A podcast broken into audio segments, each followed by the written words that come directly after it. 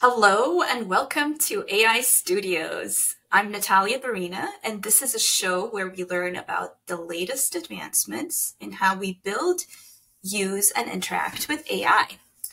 Our guest today is Amy Karle, an artist and futurist who investigates the implications of emerging technology on humanity.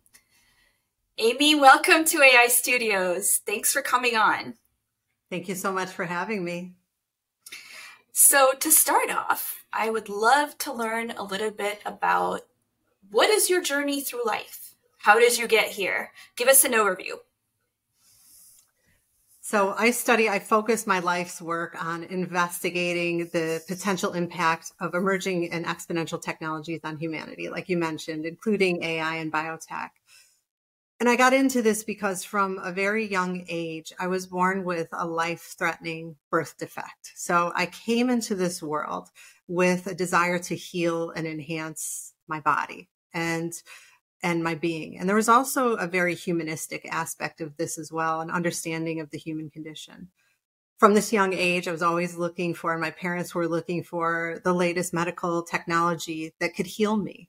And so I really became finely attuned with our emerging medical technologies, our emerging biotechnologies, and how that could heal the body. I was also aware of the very humanistic element of having to deal with these issues too, that most people don't have to experience till they're much older and they get sick. So as I've gone through life, I've found that some of the languages that I speak best are visual languages as an artist, and the ways that I research are um, are very much through using these technologies and using the tools. That's how I develop uh, thinking of of what we can do with these tools and understanding of what we can do with these tools and a thinking of where else we would want to progress these tools. And it's always kind of with this lens of ethical considerations uh, and and always with the lens of how can we use these to make our lives better. So AI is a big part of that question and that journey, especially at this time. What is AI to you from an artist perspective? How do you think about it? That's a really good question. Um, the way that I think about AI is that it is it's a tool that replicates natural systems and natural ways of thinking and problem solving, but that it helps us do our jobs better, that it can enhance and empower us. Ultimately, I look at it as a tool, as another tool that we could use to enhance whatever we do. So for me as an artist, it enhances some of my processes, but it can also enhance my creativity as well by being a reflection back to myself of um, using a tool or technology that produces different aesthetics, produces different outputs, produces in a in a faster way, generates in a faster way, problem solves in a in a way that's beyond my cognitive abilities. Yeah, there's so much going on uh, with AI, and we're seeing and hearing about new advancements daily. Um, what are some things that strike you? That are happening in AI today, uh, in the way that they're changing the way we think and function? I look at the current state of AI as this manifestation of our rapidly changing world, right? We develop our technologies in the vision of who we want to become. Most of our technologies are developed with this aspect, with this idea that they're going to empower us or make our lives better, make our lives easier. And they've just taken over at such an exponential rate. So the way that I see AI is that, um, first of all, it's a reflection of our behaviors and our desires, but it's influencing us too in a lot of ways that I think that we're not even aware of. So now I see a lot of the commercial aspects of AI. Um, I mean, I really can't look at any industry and not see them using AI. So I really look at the aspect of biotech and the um, like the societal impacts and how it affects us as human beings. Some of the things that I'm really concerned about right now are the long term impacts on human connection, on creativity, on artistic expression, on mental health. Um, I'm, I'm worried that it that it's potentially preventing us from developing our other intelligences, right? So like a lot of the doctors that I talk to, they're excited about our new technologies and excited about AI to help them in understanding and detecting disease at a, at a, at a much faster pace, at a, at a way, in a place that humans can't do. However, they also complain that they don't touch people anymore. Right? They don't have they don't have the time to touch people and they're sitting behind a screen and then the patient is behind the screen. So they're losing some of that intelligence. We can also apply that to like dancers or sculptors. And most of the sculptors I know now are trained in 3D. So we're becoming homogenized behind these screens. And my concern is that as we're working with this technology, we're stopping short, right? We're not using it in the proper perspective, that it's we're using it as a be all end all. Now, as a technology, as AI to help us, like to empower doctors to help identify disease or to help sculptors and artists as a point in the process is a really amazing tool. But we need to make sure that we're still continuing to develop our other intelligences that are beyond that verbal and image mind beyond the screen. Actually, add to that too that we can start coupling that with some of the major significant challenges and concerns that we're running into with AI. And it kind of gets dangerous fast. Like you think about misinformation or bad information that comes with AI, ethics, you know, deep fakes, fake nude, biases, fraud, privacy issues, bad actors. And you start to look at that, especially when we're thinking about it in a medical context what if all of that is in the AI and it's programming these life and death decisions? Who is then responsible? So it's actually this like huge ethics mine that's just ready to explode. What guardrails do we have to put into place, both in our own practice and be aware of, but also in a larger scale?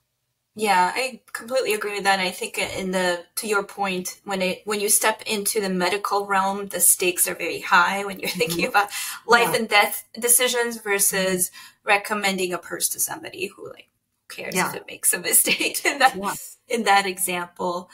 Um, yeah, this is a really good exploration of the the particular point that I wanted to explore around the dangers of AI um and uh, you know like when we when i was at meta one of the things we talked about was just losing control of it and not knowing how it works. Um because even for people who make it i mean i worked in an organization where we made ai systems. And oftentimes we didn't even know how these things work because the complexity is so great in terms of the amount of data in terms of the kind of systems that you're dealing with and there's a lot to be said about uh, transparency, which is something that I worked on, mm-hmm. and how do you make these systems more transparent. Um, are there any other dangers, AI dangers that you think about that we uh, uh, really should consider and watch out for? So I think, you know, more long term as well and bigger pictures. I mentioned some of the immediate concerns you know, my biggest concern is kind of something you you mentioned is that I'm concerned that we need a to to keep AI like under our control to make sure that it is serving our best and highest good. And I'm just not sure that we can do that. You know, AI is this amazing tool that we can use to enhance our potential as human beings, to improve our world, to improve our environment. But first off, are we using it that way? I'm not even sure if we're like intending to use it that way. So that's the first step. We need to make sure that we're coming together and we're conscious of the values that we want to promote through. And we need a critical mass for that. And I'm, I'm first off, my biggest concern is that I'm not seeing that. So, you know, as humanity, as cultures, we need to come together and have some kind of agreement how we're going to use these tools. Um, some of the big, bigger issues too is that I'm concerned that the AI will become a tool that no longer serves us, but rather we become in service of, and it is, and, and it disables us. And we've seen this with the other major industrial revolutions. I lived in Detroit and there, when I read the old text from the assembly line, it seemed like, you know, there was so much hope and there was this huge vision that the assembly line and some of these new technologies and new tools would be able to empower people and that they would be able to kind of take some of the human labor aspect out of it because they can make things quicker or in a better process. But as we saw, it actually made the situation worse. Um, I also grew up in Endicott, New York, which was the home of IBM. And I grew up going on these field trips, seeing these rooms of supercomputers. And I was told these stories about the time that, you know, when we were, when we were adults, when we were the age that we are now, that these computers would be able to solve all of these issues of, um, these, you know, these massive, complex global challenges. And then we could relax and live lives of leisure. So we have seen actually the computing technology to be able to do that, but we haven't used it in that way. So this is one of my really big concerns. Um, another concern that I mentioned is that like about it disabling us is that we become too over reliant on it. Like right now, I don't know too many pe- younger people that could read maps because they're using the maps on their phone all the time. And, and I think it actually has even disabled me too, even though I could read a map to be able to logically know how to drive places because I'm just so reliant on the map. So, uh, AI, you know, impacts us on a much bigger scale. So I'm worried about that. It reminds me of um, how Nick Bostrom talks about super intelligence, right? Like when mm-hmm. the systems become self-improving to a point that they surpass our understanding, our intelligence. Uh, and my concern with that too is that, you know, it becomes uncontrollable, that it's misaligned with our values and it just spins out of control. It's not for our best interest. It's not for our highest good. Um, and then, of course, the, the, the issue of being concentrated in the hands of a powerful few and all the issues that come with that as well. Like right now, we see some of the big companies holding power. It's not necessarily equitable distribution. Um, and imagine if some of the world powers have this, like U.S., Russia, and China, and then all our citizens are, you know, have to succumb to whatever whatever that structure is. So we already kind of see some of that and some of those themes in our society. But when you add AI into the mix, this super intelligent AI, super powerful in ways that we we can't even fathom, we can't even understand, that's really concerning for me. Yeah. Mm-hmm. What about the other side of it? Uh, what are some new opportunities that AI is opening up for humanity where it can be one of the big things that you explore is how it can be used to heal and enhance mm-hmm. our lives. So, you know, I envision my my hope for AI and what I envision is this future of highly autonomous integrated systems, right? That easily surpass human intelligence in this broad range of domains across all kinds of categories. And as infotech and biotech merge even further, this integration of AI becomes enmeshed with our biology, enmeshed with our world. And I think that it's really this opportunity to revolutionize our understanding of ourselves and give rise to, first of all, empowered states of being and healthcare, new forms of expression, new forms of creativity, new forms of engaging with each other and being connected with each other. So this is like my highest form, right? We can look at the range of AI from this doomsday scenario to an enlightened singularity how I would prefer to use it is for like the enlightenment for our best and highest good. And we could see that across a lot of different sectors. And yeah, I, you know, I, I look at especially like neurotech and biotech and, and kind of the different devices that we can use within our systems, within our bodies. Yeah. Um, this is a good segue into something I would love to explore with you a little bit more. Uh, you've experimented with the idea that consciousness and life can be transferred to another body or machine through some of your projects, biofeedback art in particular. Um, is this something that we want? what does it mean for us? Uh, imagine you can be transferred into a server and live forever. What would that what would that mean for how we think about our lives today? Well, I'm happy to talk about the biofeedback work, and I think that's important to do, but just in a really practical way. Some of the work that I've been doing now is I'm looking at how I can create algorithms and program AI to continue to create after I pass away, to continue to create as an artist after I pass away. Now, that might seem kind of abstract, but let's just look at like our digital legacy that we leave online after we die right? All of the legacy Facebook pages, you probably know better than I do. Yes. There's going to be a point in the near future that there's more of those legacy accounts of people that have passed away than people that are living. So what does all this like huge amount of data say about us? How will that be used after we pass away? How do we continue to live on through our digital footprints? So there's a very kind of um, that's kind of a very grounded way of just looking at this basic idea, like where we are transferred online. Now there's some friends I haven't seen in a number of years. They pass away and I'm looking at their Facebook page and I don't know the difference with them being alive or being, mm-hmm. Being dead. And we can look at some of these AI technologies now where we can embody our loved ones, embody our grandparents and speak with them or exchange text messages with them and have that feeling that we're communicating with them after they pass away. We're not really, we're communicating with what AI thinks they would say or thinks they would do. Um, so that's not a real, that, that's a very interesting area to explore. So how we project into the far future is much more difficult. Like we can imagine what came before us and we can look at our genetics, we can look at our ancestry and we can kind of track a lineage. But to try to now imagine and foresee all of this information that's left about us after we pass away, both online, our digital information, our medical information, our historical information, I'm uh, concerned because I can't foresee how that is going to be used in the future. So I'm also excited about those opportunities. Okay, biofeedback work. Yes. So with my biofeedback work, with with my biofeedback work, I'm really looking at these different areas that are beyond what we can measure. So we can measure a heartbeat. We can measure breathing, but there's all these other aspects that are going on inside of us all of the time, all these other intelligence, this dynamic internal landscape that's shifting and makes us human, you know, this, this area of interaction.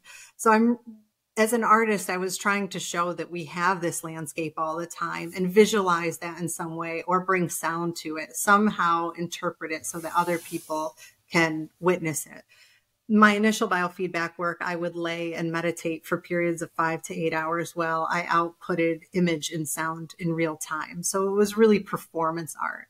And then, uh, kind of in the earlier stages of brain computer interfaces, I started using some of the neuro headsets, some of the more complicated ones, some of the easier ones.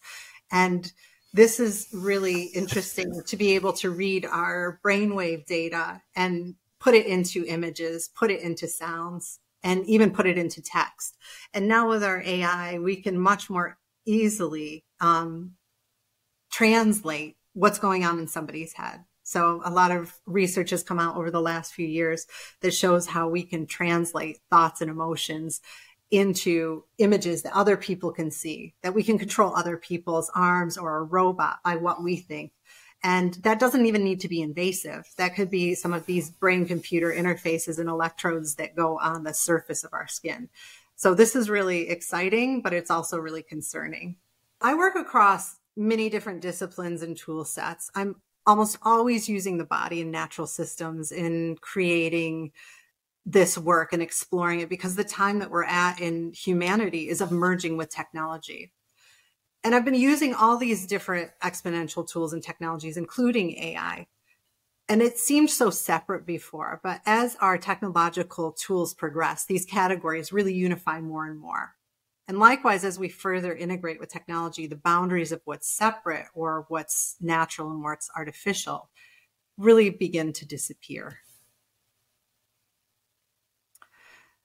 My biofeedback artwork is durational performance art. Over periods of five to eight hours, I meditated while I was connected to an analog Sandin image processor. That's actually the computer behind me.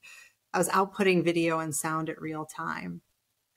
This work really illuminates this constantly changing dynamic internal landscape inside of us all the time. And that often in stillness, we can witness it the most and other people really wanted to be connected to this work. So that graduated to me doing experiments with the easier to wear neuro headsets and brainwave inter- interfaces. They were also becoming really popular at the time. I was doing this work in, in 2011.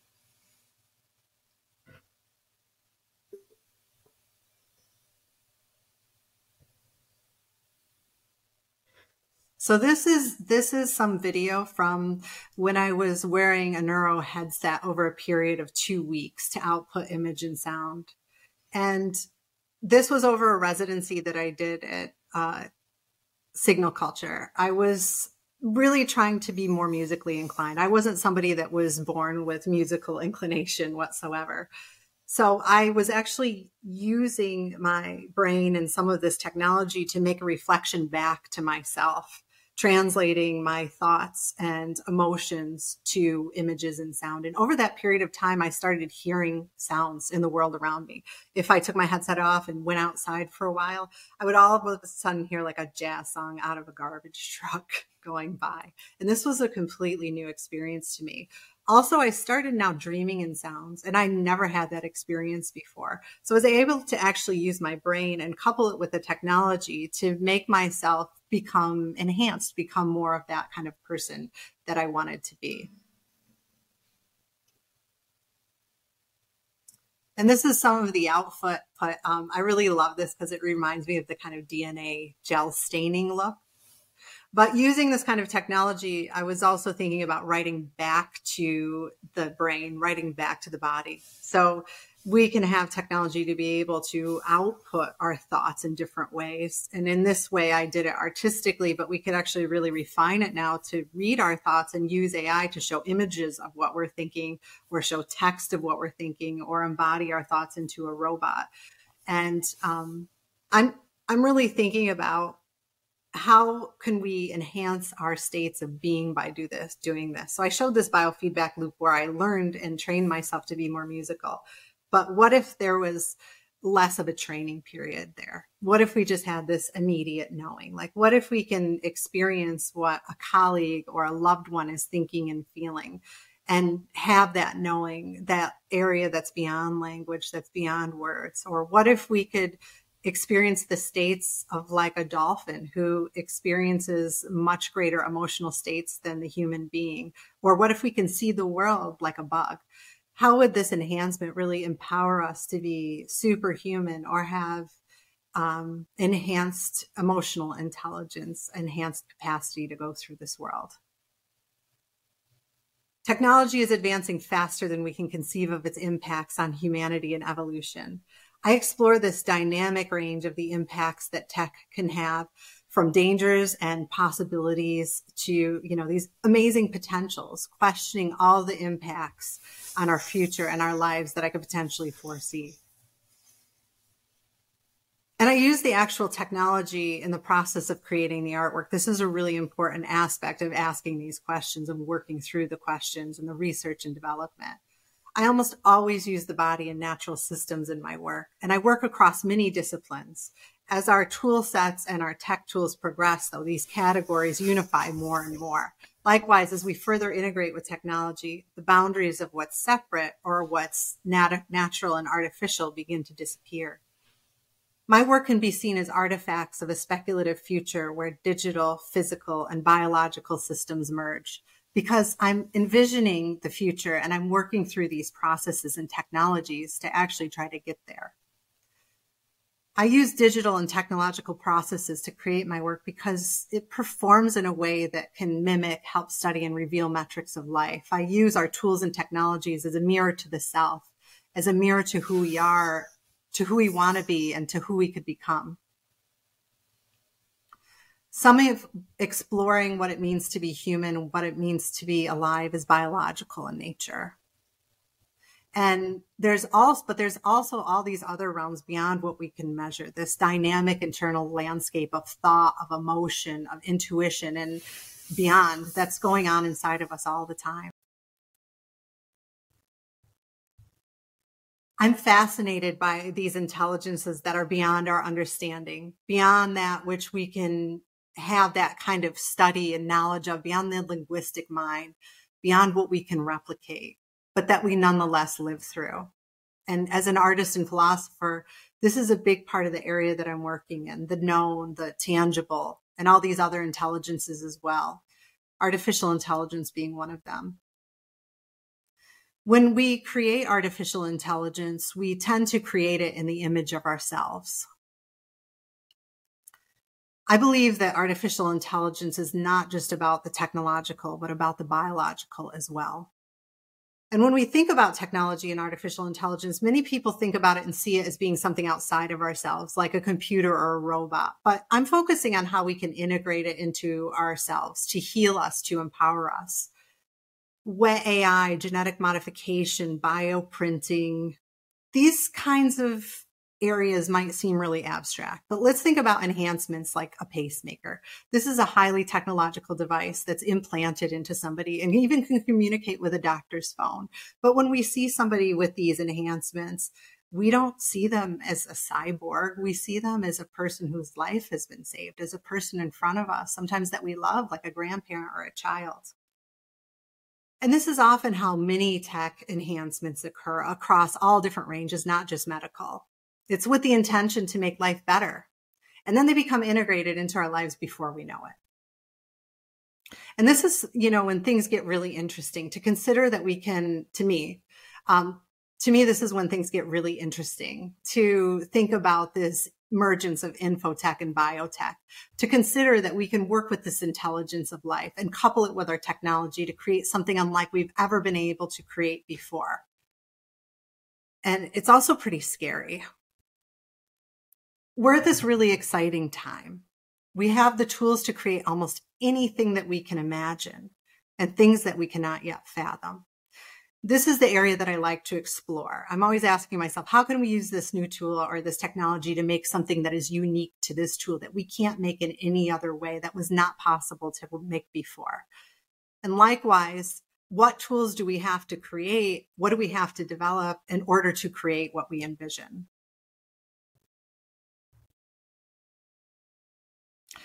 I can easily envision a future where AI empowers and enhances our lives.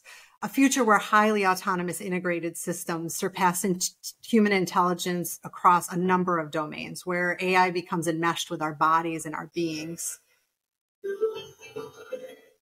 Brain computer interfaces neurotech, being able to access all the information from the internet with wearables and implantables in our brain and our bodies to be able to communicate in different ways.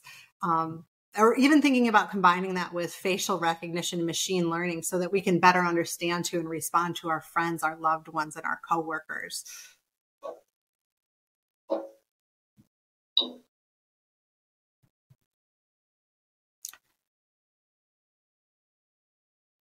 You know, I think about embodying this same kind of intelligence that's in our computers, in our AI, in our technology, and putting it into ourselves so that we can become more intelligent, so that we can become more like, instead of the AI being outside of ourselves, empowering us to be more intelligent beings, to be better colleagues, to be better lovers, to be better people. My vision for the future of AI is one where it revolutionizes our understanding of ourselves and the world around us, giving rise to new forms of expression, creativity, and empathy, and enhancing who we could be.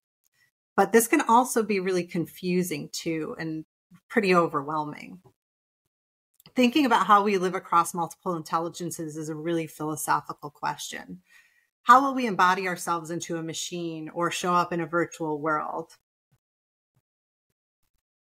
Who will we become when our bodies merge with biotechnology and AI? What are our rights to live or to die in this space, especially when we consider things like the massive digital footprint that we leave after we die? And how will this data be used? You know, probably in ways that we can't even fathom.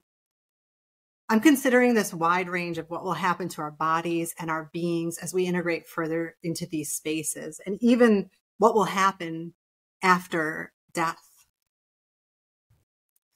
you know, this area is where boundaries of what is artificial are becoming really blurry and sometimes pretty confusing too, to not be able to tell the difference or know what is real online versus in real life. But it's also exciting time too. I think we'll look back at this time in history and recognize it as this new chapter to create things we could have only dreamed of before and to recreate ourselves in ways that were never possible before.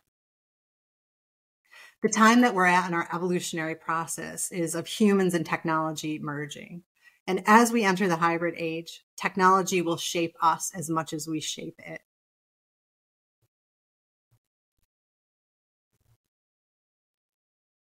The future of AI does not have to be something that happens to us, though. It is something that we can create and that we can co create. I really believe that our role in an AI augmented future is about working together to design and create a better future for humanity.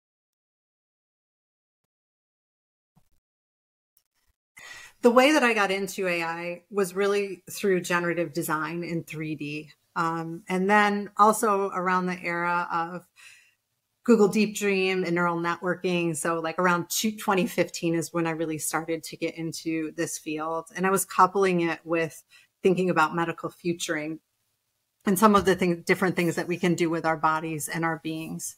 Um, I have definitely used a lot of the generative AI tools, and I like to use these to kind of make sketches. Um, I I do a lot of work with 3D printing and bioprinting. Again, I believe that the that AI is not just about the biological, but about the technological as well. And I'm really fascinated fascinated with any of the body technology interfaces as well. This piece is called Regenerative Reliquary. Regenerative reliquary is made of biodegradable 3D printed scaffolds for growing stem cells into bone installed in a bioreactor. Medically, this piece considers people who need bone grafts, transplants, and even those with limb differences. This piece was designed with the idea that replacement parts could be specifically modeled and molded to fit into a patient and then grown with their own cells to really re- reduce the risk of rejection if it were to be implanted. But a lot of uh, questions arise in this process as well about what does it mean to be alive? Like we can have cells that are living and growing outside of the body, and they can even live on after a person passes away, but that's not actually the person. So this work kind of imagines the possibility for using living cells to create things for both inside and outside of the body. You know, as an artist, I am not trying to implant this piece into someone's body, but I am working through the technology and collaborating with scientists and technologists to be able to push this technology forward. And this is when things get really interesting to consider that we can work with this intelligence, the intelligence of life, and couple it with our technology, in this case, generative design, to create something unlike we've never been able to create before and actually create a structure for life to grow and thrive, to collaborate not only across disciplines, but also with life itself. And this also um, you know, becomes an interesting model for me too. I can envision a factory of the future where just a few cells are the basis for this entire workflow to create many different things. But it doesn't have to be the same thing over and over. It could be various replacement parts as well as new enhancements that are unlike anything that we naturally have. Um, like what if our technology was made out of reprogrammable cells? And what if they were decentralized? And what if they could be put back into our body? This is it brings up a lot of interesting questions. Um, you know what if that could be implanted back into our bodies and communicate with our internal systems and the external world?